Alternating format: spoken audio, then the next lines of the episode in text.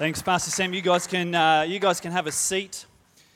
Um, Carolina, Pastor Carolina's not here today. That's, uh, that's why Sam didn't know what shirt to wear, so he just asked me what shirt I'm wearing and just, just went with that. I'm glad to help you out, brother. But, uh, but yeah, Pastor Sam's right. We're, uh, we're in a month of apologetics, and um, which, if, you, if you've never heard that word before, it's a word that's uh, thrown around church circles at times. Uh, it comes from the Greek word apologia, which uh, simply means, simple meaning, it means to give a defense. Uh, and so there's certain questions that come toward the Christian worldview at times. There's certain attacks that come against the Christian worldview at times. And as Christians, uh, the word actually instructs us to have a ready defense.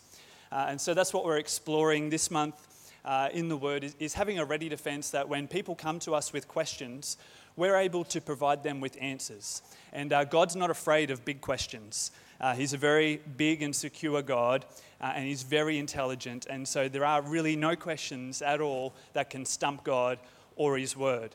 Uh, so that, that's, that's what we're exploring this morning. The question we're exploring this morning is suffering. If God is so loving and so powerful and all knowing, why is there suffering and evil in the world? Pretty exciting topic. Notice that Pastor Sam and Kay gave me suffering, and tonight he's talking about rewards in heaven. I, I see what you did there. Well played. But, uh, but at the moment, it's a beautiful uh, day here in Redcliffe. We're enjoying spring so far. Spring's come early. The kite festival's next week. Who's going to the kite festival? Happy times. Nick's going to the kite festival. It's going to be great. Uh, the Olympics are on. We're winning gold medals. Uh, this morning you've turned up to church. And so, for everything that's good that's going on and for your reward of turning up this morning, we're going to delve deep into suffering and what it means to suffer. So, good on you. Wise choice to come to church this morning. Well played. But look, we can't really start the story of why there is suffering and evil in the world anywhere else apart from the Garden of Eden. So, let's just lay the foundation right there. See, because God uh, is all loving and He is all powerful and He is all knowing and He created the, the world perfect.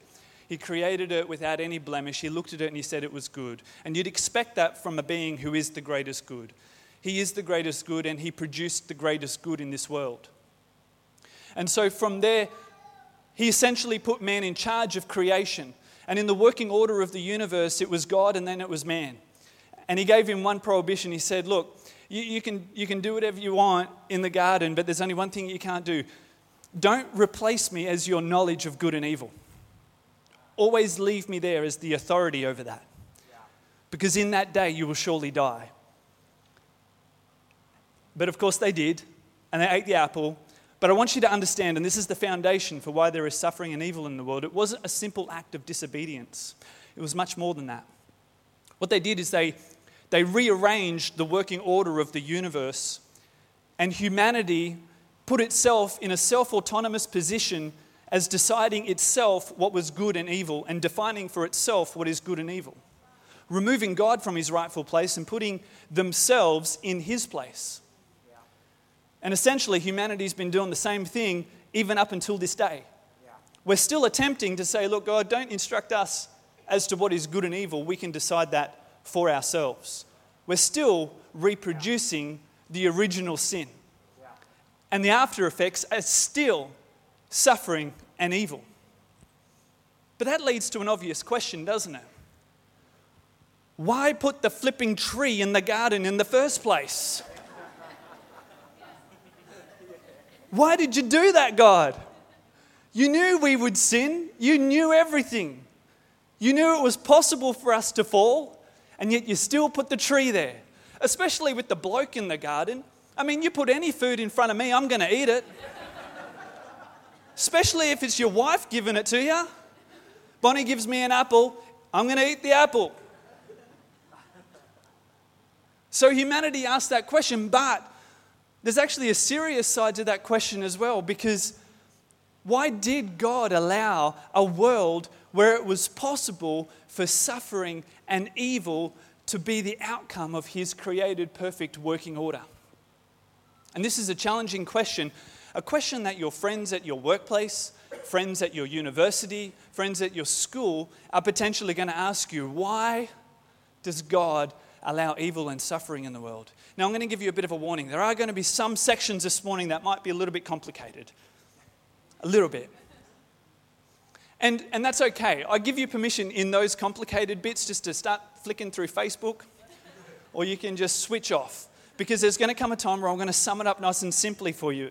So if you don't want the complicated stuff, just wait till I say, okay, this is what it all means. And then you can tune back in there, turn Facebook off, and come back to me. But, the, but in all seriousness, the fact is that there is pain and suffering in the world, and there will be people, even in this room, that have been kept up many a night, late at night, in the early hours of the morning, struggling with some really deep and complicated questions about the pain and suffering in their life.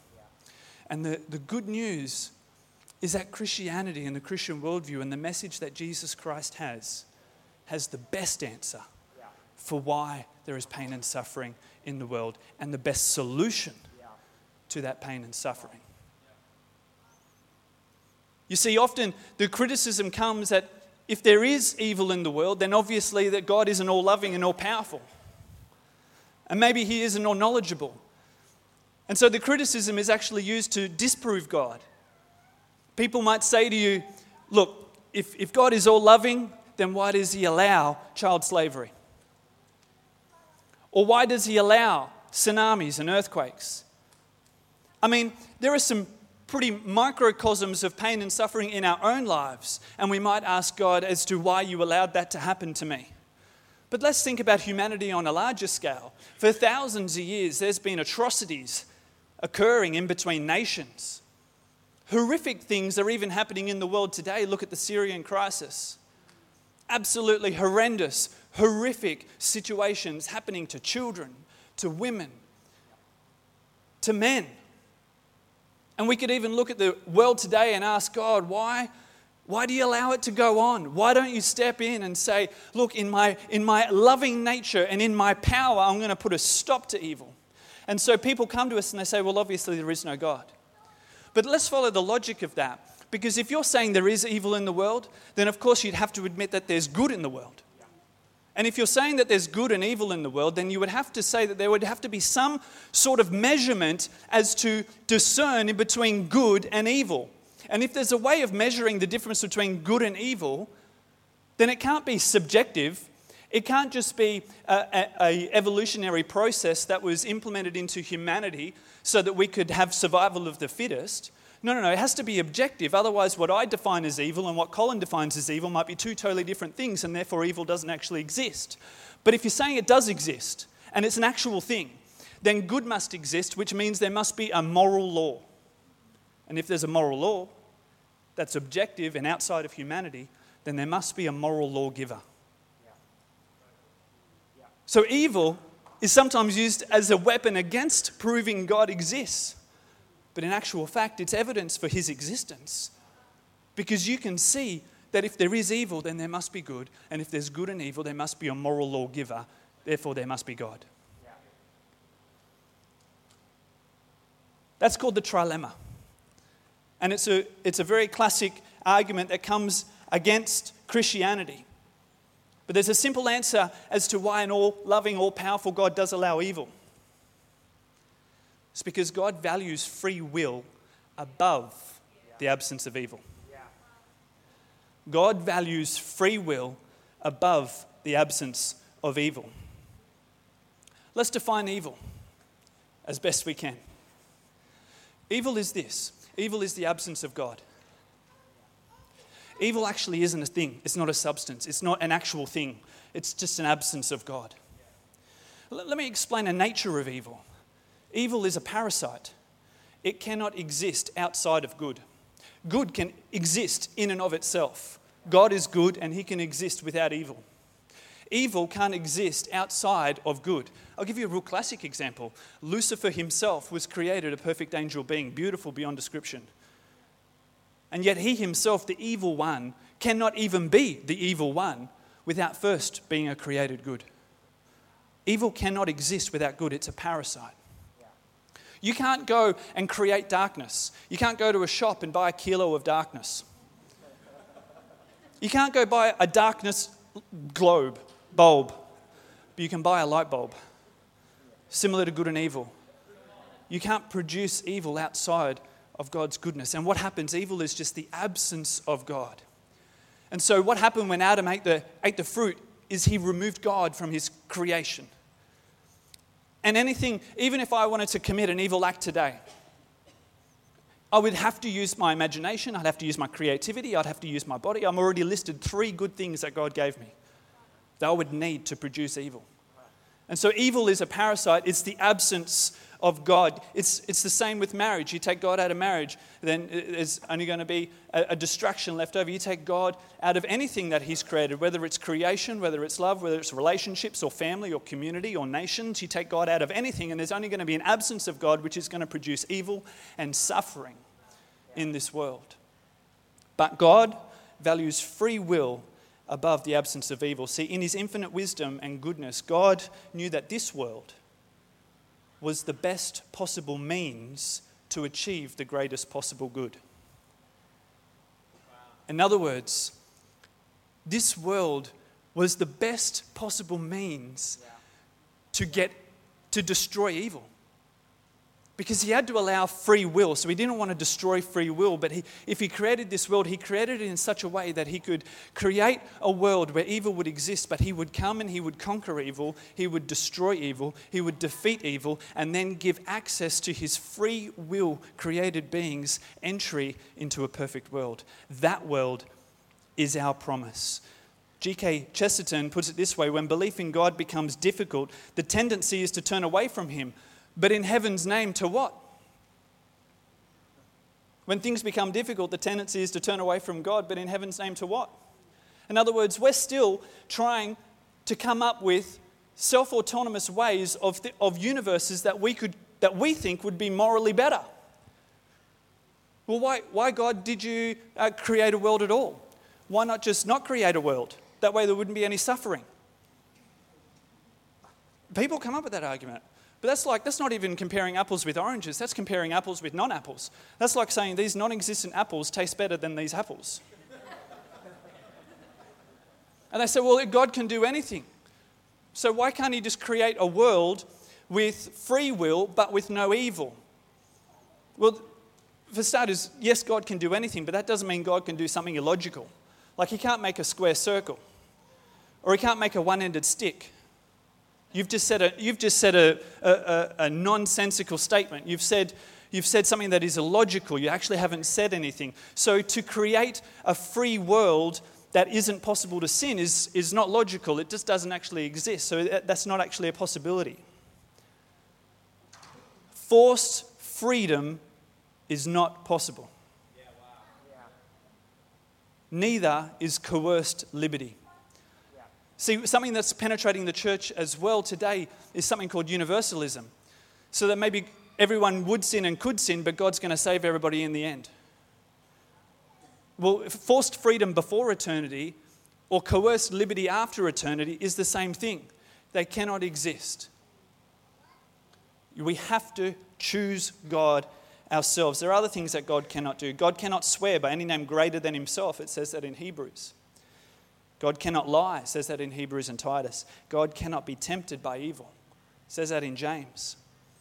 And so we come up with different alternatives of the universe that we think God should have chosen, but in actual fact, there's two elements of God's nature that we've forgotten in the trilemma.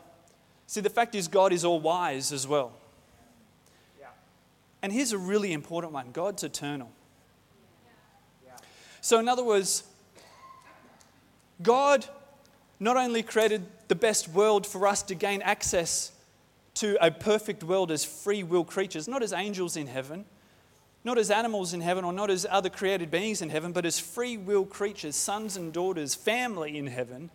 This was the best world in his infinite wisdom this is the world he created. Norm Geisler puts it like this While the present world is not the best of all possible worlds, nonetheless, it must be the best means to the best world, a world with no evil in it. That world is our promised destiny. See, the other question is why doesn't God destroy evil? Well, God has destroyed evil, but in your perspective, it's in the future. But in God's perspective, who's eternal, He's already done it. So we can't bring God down into our experience We have to put God in his rightful place. We can't, on the one hand, claim self autonomy over what we think a moral universe should be, and at the same time, push off self responsibility in saying, God, you should have done better. It doesn't work like that. It's illogical. This is the best possible world. So, in actual fact, I've got some bad news for you this morning. Suffering was actually the best way. Suffering was actually an act of grace. Because suffering and the potential to commit evil was the greatest possible means to get the greatest possible good for you. But what's the Christian response to suffering? Because that doesn't leave you in a nice place, does it? We want to finish happy. So let's try and make a turn that way.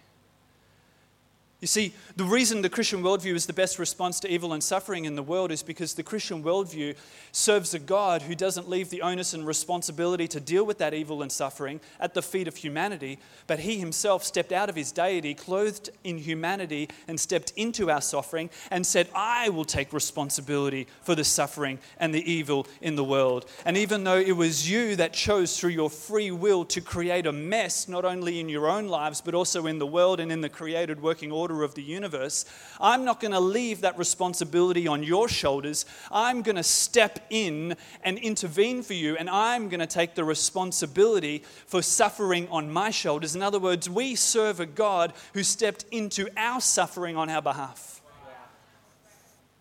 One of the names of Jesus is the suffering servant, and it's in a book called Isaiah, the 53rd chapter, if you want to turn there.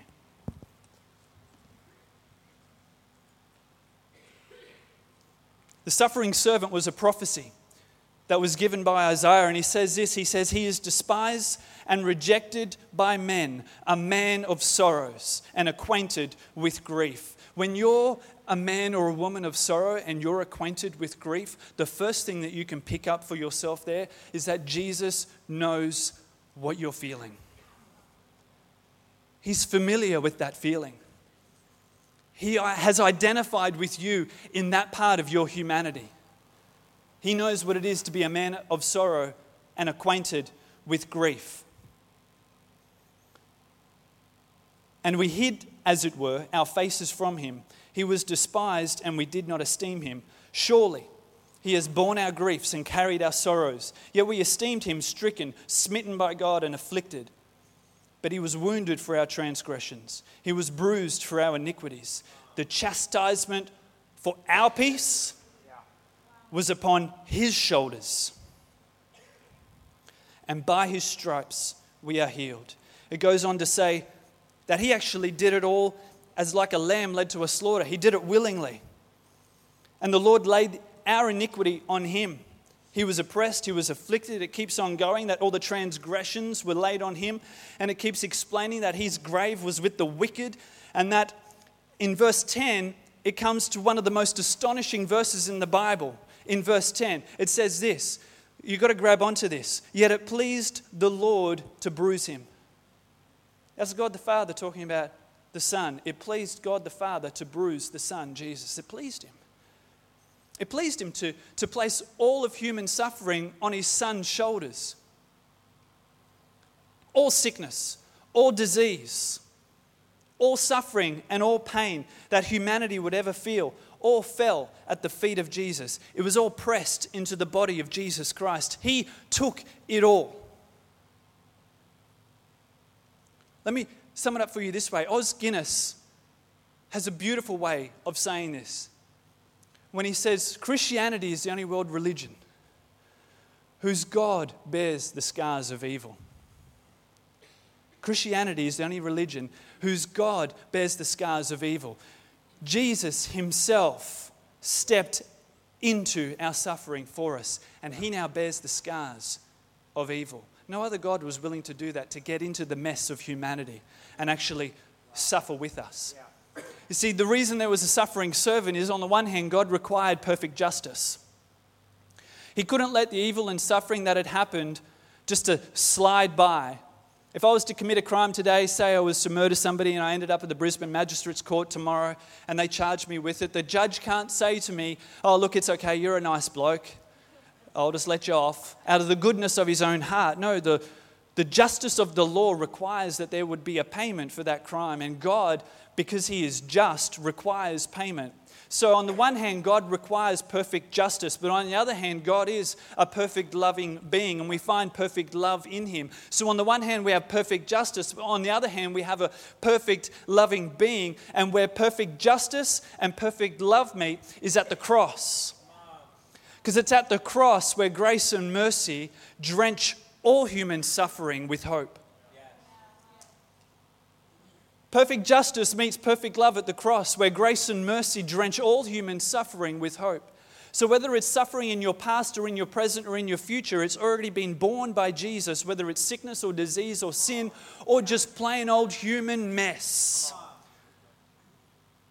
Jesus took it all at the foot of the cross, which is why we don't surrender at the cross to the power of God we surrender to His love.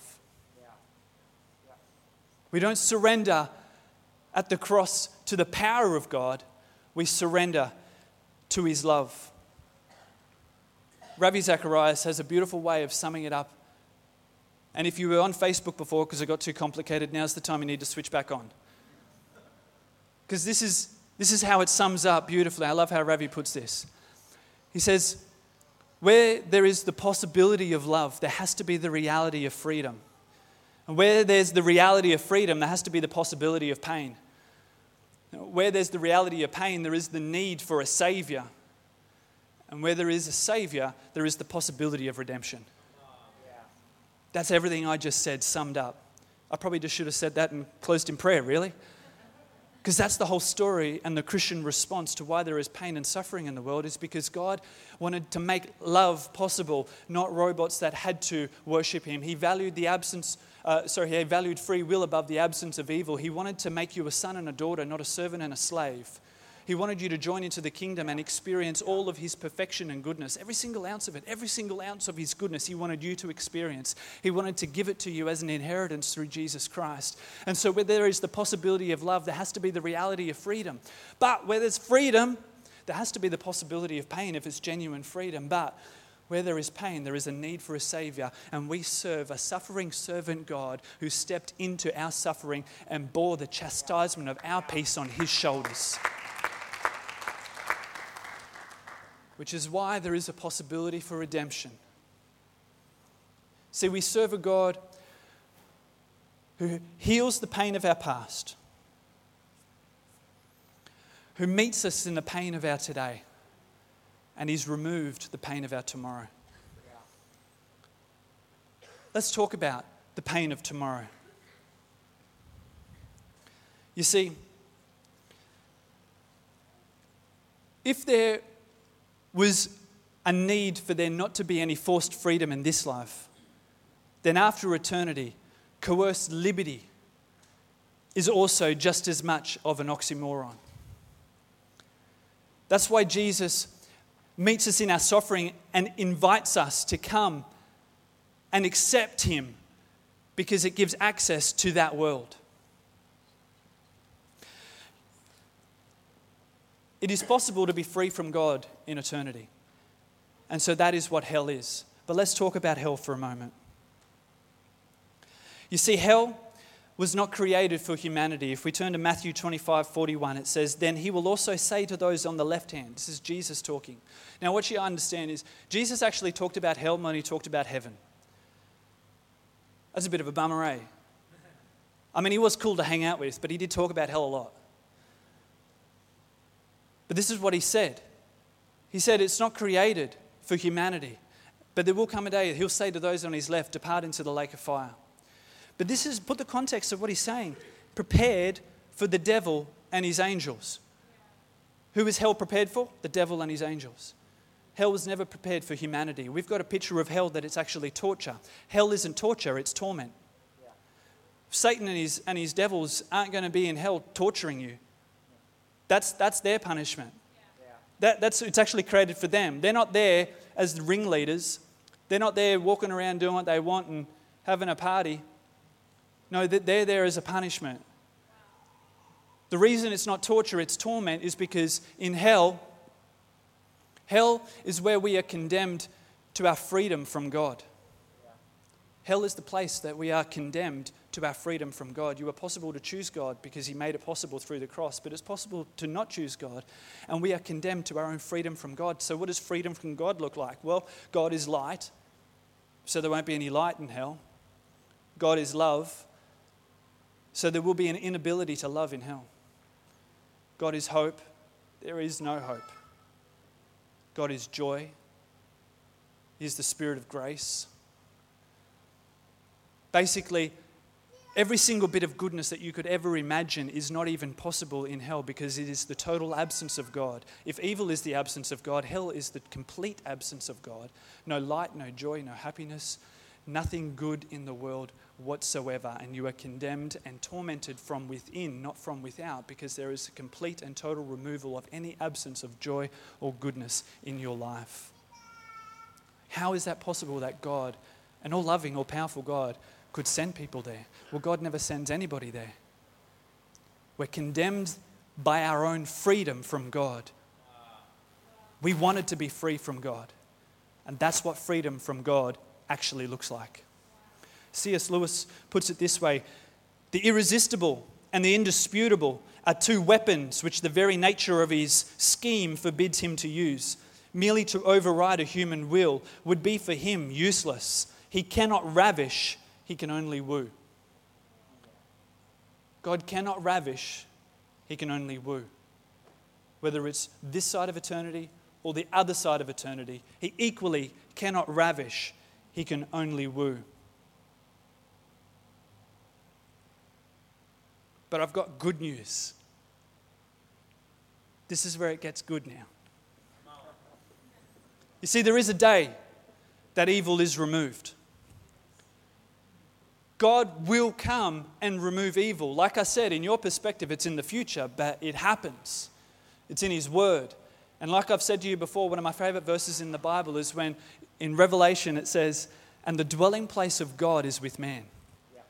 Let's explore that a little bit because as much as we know uh, things that are in heaven, we also know things that aren't in heaven. And when God comes to dwell with man, we have probably, first of all, heard of that as the tabernacle. You ever heard that phrase, tabernacle? We heard the tabernacle of God. Tabernacle, just literally translated, means meeting place, the meeting place of God and man. There's a tabernacle. It happened in the desert. Moses had a tabernacle. He would go and meet with God at the tabernacle.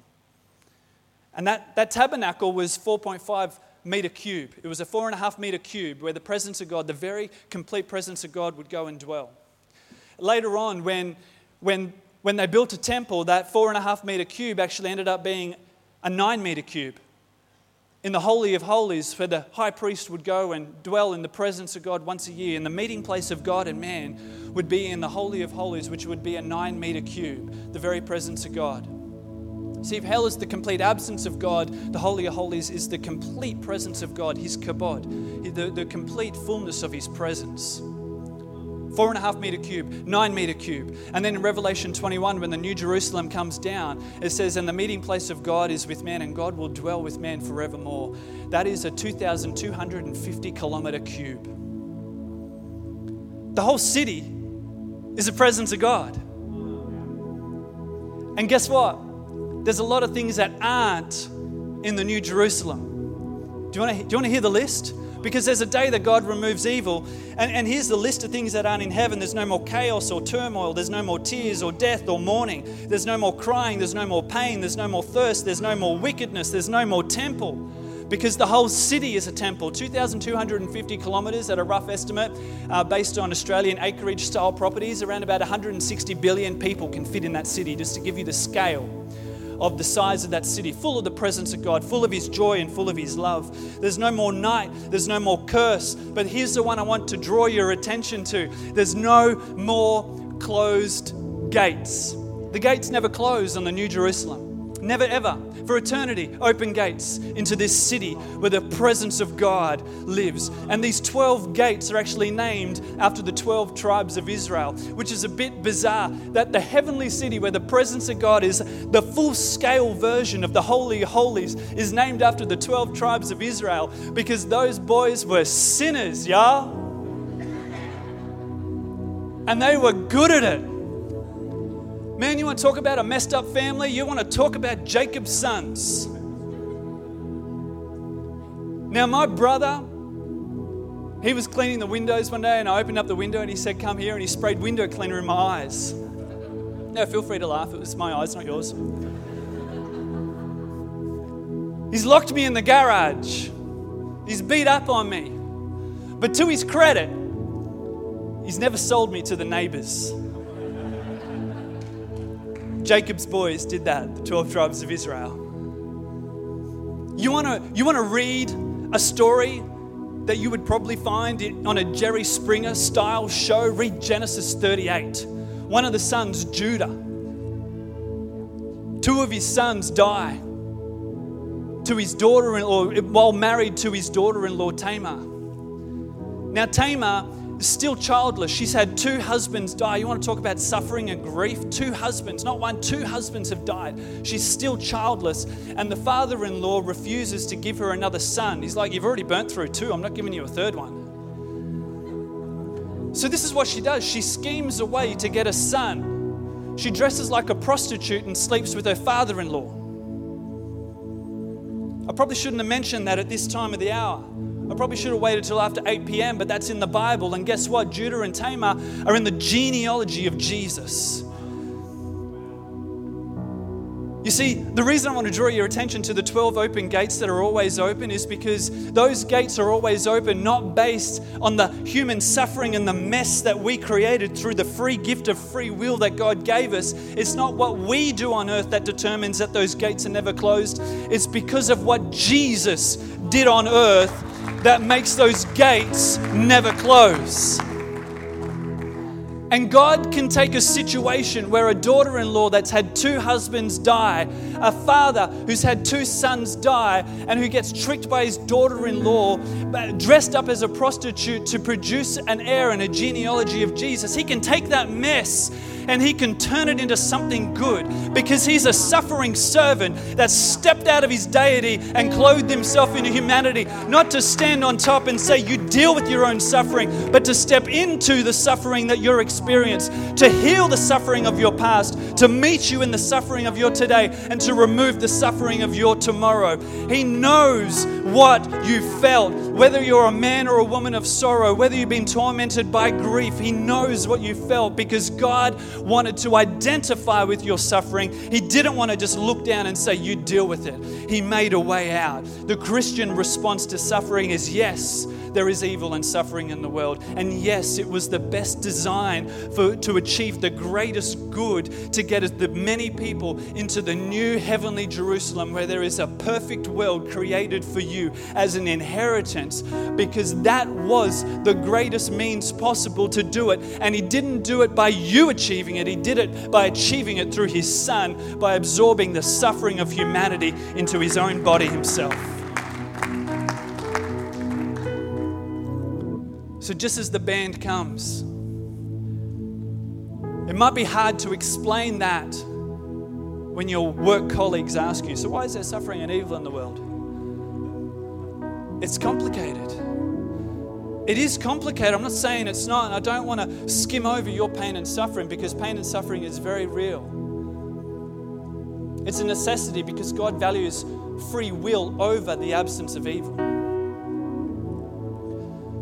But I also want to tell you that He has a solution for your suffering, and His name is Jesus Christ. He can enter into your mess, and He can enter into your suffering because He wants to absorb it. Corrie ten Boom, who knows a thing or two about suffering, said it this way. No pit is so deep that he is not deeper still. With Jesus, even in our darkest moments, the best remains and the very best is yet to be. You might not get your healing today. You might not get the situation solved today. You might have had something in your past which you may actually carry the scars for the rest of your life. Let's be honest, you may do that. You may have a sickness or a disease that'll follow you to the rest of your life. But even in the world's and this earth's greatest tragedy of death, The promise of our Savior is instantaneous victory by walking in those eternally open gates of Jerusalem. That's the worst this world can do to us is give us instantaneous victory through Jesus Christ. Why don't we bow our eyes? Or bow our heads, actually. Close your eyes. Because I want to talk to those who might not have experienced Jesus coming into their life and fixing their mess. Those who might not know that Jesus came as a suffering servant so that you didn't have to suffer anymore. Maybe you've been questioning why is there evil in the world and what's the answer? Well, I got the answer for you. His name's Jesus Christ. He took all of human suffering upon himself. The chastisement for our peace was upon his shoulders. And so if you want to meet this Jesus, if you want to give him your, your pain and your suffering in exchange for his love and his joy, give me a wave right now. Raise your hand. Let me know. Just think, I see that hand. I see that hand as well. I see that hand. I see that hand. That's awesome. Is there anyone else want to exchange their grief and their sorrow for joy? Anybody want to choose to follow Jesus right now? Anybody else? Anybody else? I'm just going to ask one more time. We're going to scan across this room. Yeah, thank you. I see that hand. That's great. That's great. God went to such great lengths to make sure that He will remove suffering from your future. He wants to heal it from your past. He wants to remove it from your future. And He'll meet you in your suffering today. He's been there. There's no pit deep that Jesus isn't deeper still. Anybody else? One last opportunity. God wants to meet you right here in your suffering and give you joy. Awesome. Let's just pray for those people right now. Father, I just thank you for the opportunity for these people to enter into the eternally open gates of the New Jerusalem heaven, Father. Lord, we thank you for that opportunity. And God, we just speak over the lives that have decided to follow you tonight or this morning, Father. And Lord, we just thank you so much. We're just rejoicing that they have had suffering removed from their future and it's been replaced with your joy, Father, replaced with your love and your mercy. We thank you, Jesus, for your grace. Come on, church, why don't we give them a big why don't we give God a big praise? Why don't we stand? Why don't we stand right now? Because there are situations of suffering in this room as well. And just while we raise our hands and let's close our hearts right now, let's just, in these individual stories, let's, we've talked about why there's evil and suffering in the world, but let's, let's talk about your world. Let's just, as we sing this song once through, let's, let's just Thank God that He meets us in our personal, individual needs. There might be individual stories right now. You really need God to enter into your heart. You really need God to enter into that situation, into that circumstance. You might be dealing with suffering. Well, the message this morning is that there's no pit deep that Jesus isn't deeper still. Come on, let's sing I exalt thee. Let's let's start to sing praise and worship to God. Or whatever you got, just let's praise God.